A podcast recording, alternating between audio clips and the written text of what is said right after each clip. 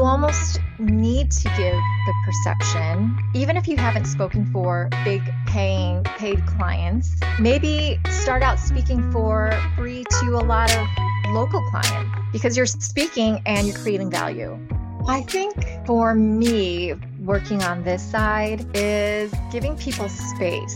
You know, there are times where speakers, even if you pitch them or even if you learn about them, the follow-up could be so excessive where you're almost overwhelmed.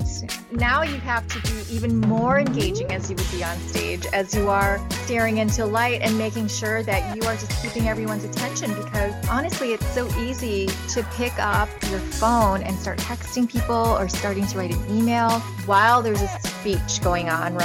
So it's really almost more challenging, not even challenging. You have to find a different way to keep that level of engagement with people because it's virtual.